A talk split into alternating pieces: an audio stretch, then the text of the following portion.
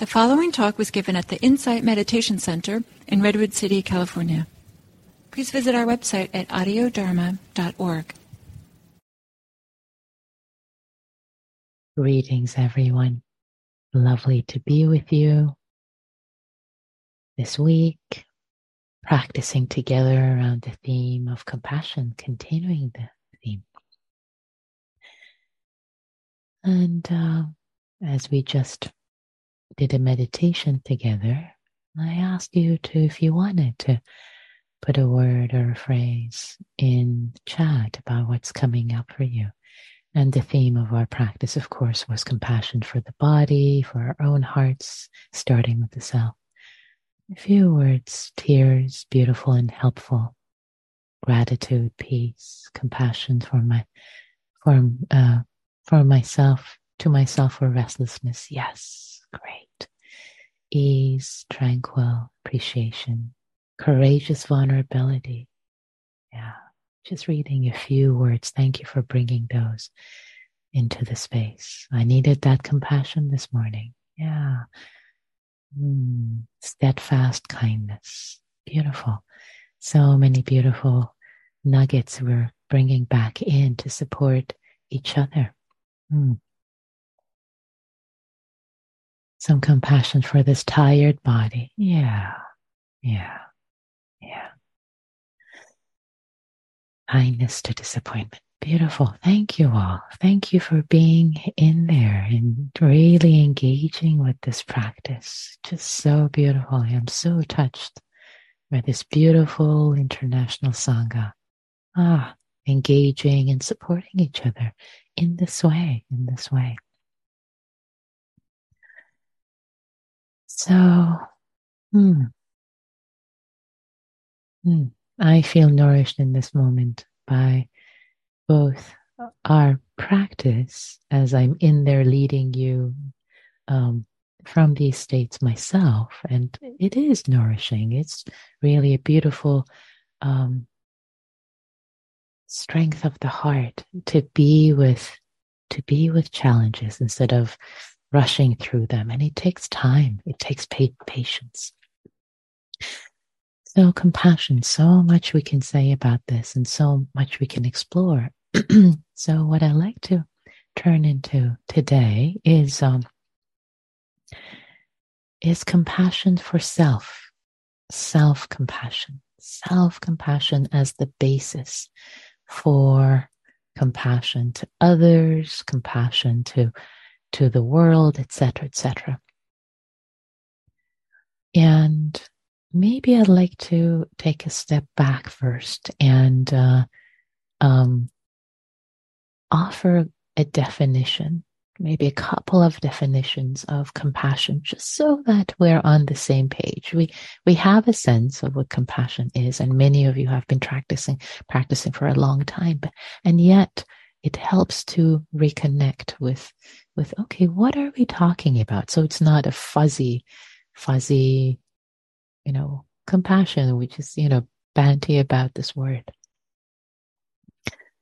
So so in the theravada tradition kindness or metta is the primary is the first practice of the heart. Kindness loving kindness goodwill and basically, what kindness or goodwill is, is um, just the, the, kindness of the heart. Say when you are walking around and you smile to a neighbor, or or just a very simple sense of goodwill, just simple kindness. It's not complicated. We all have it. Uh, readily access it many, many times a day when you see someone you care about. Oh, there's just a sense of simple care, goodwill. Now, this metta, M-E-T-T-A, or translate as kindness, loving kindness, love, goodwill, so many nuances. It's basically kindness of the heart that meets a being who is in a neutral state, neither suffering nor happy, just kind of like kindness of the heart. Okay. Now, if you take the same kindness, same metta, and it meets suffering. It meets the suffering, either your own suffering or suffering of someone else, some other being. That metta, when it meets suffering, it holds suffering, becomes compassion. So compassion is love, metta plus suffering. In other words, it's also been said that compassion is the love child of love and suffering. So there needs to be a challenge. So a some kind of pain, suffering, difficulty, and it's met, and it is met with kindness. Okay? So that is one way to consider metta, uh, to consider compassion in Pali Karuna.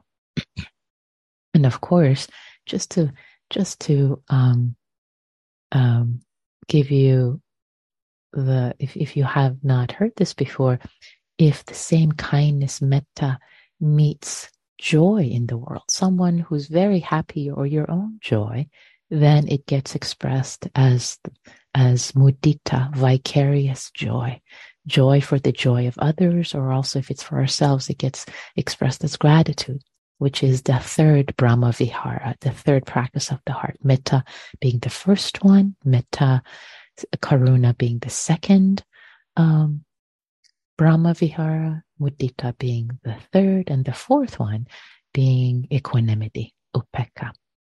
Brahma Viharas being the practices of the heart, the, the heavenly abodes practices. And many of you in, in the, have practiced this already. And if you've been coming to the happy hour in the evening, uh, you, you've practiced with various dimensions of these practices. So, so compassion is meeting, meeting suffering, meeting suffering with, with, uh, with kindness.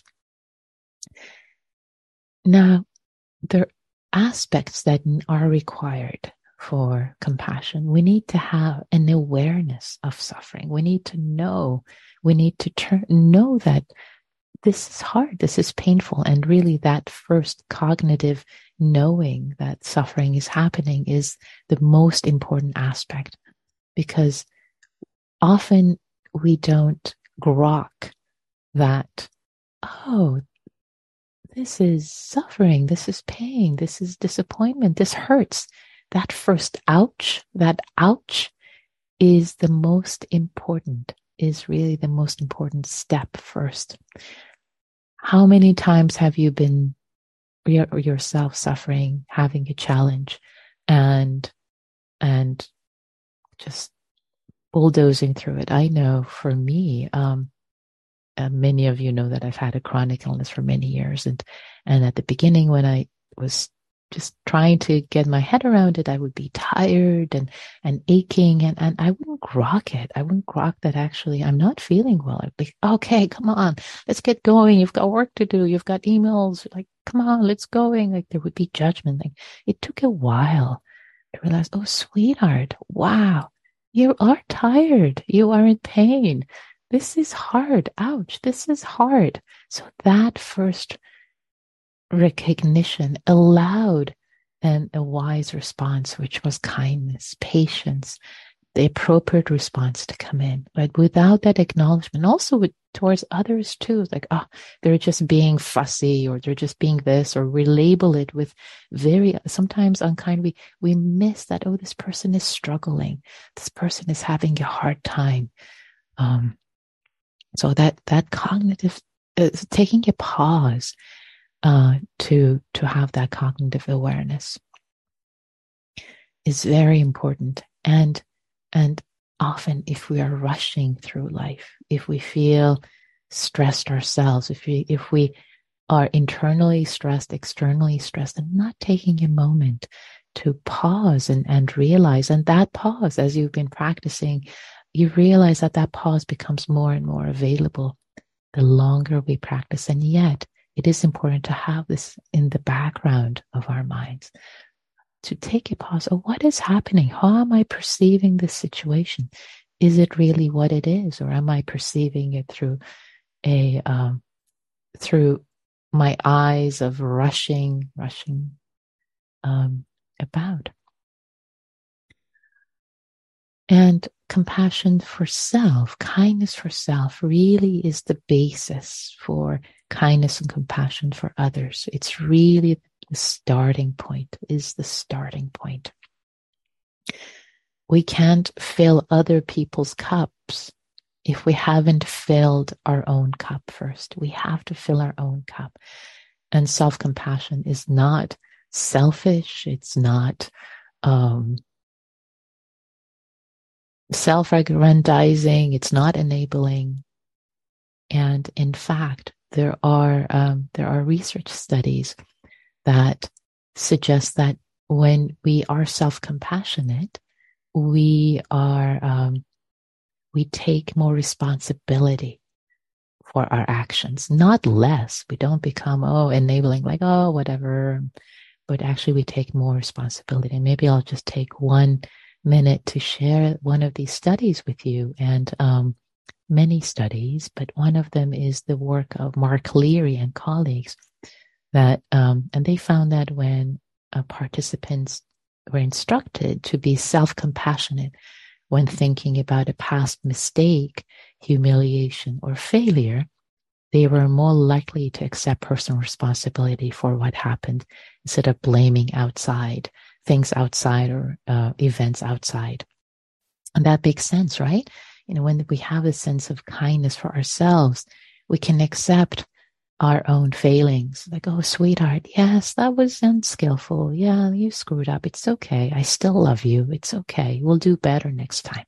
You see, it's more available. Whereas if we don't have that, if we have self judgment, like, then then we don't have the capacity to it to acknowledge that we screwed up. It's like, oh no, it wasn't me. No, no, it was their fault. We we point finger everywhere because there's no capacity. Because if we we ex- we acknowledge that we screwed up, oh ouch, there are going to be so many daggers. We're gonna you know, there are going to be so many daggers. So so self compassion allows us to actually take more responsibility for our actions in the world and is the basis for or compassion towards others. So, so um, in this brief time, we talked about some definition, a, a perhaps a one definition of compassion. There is more.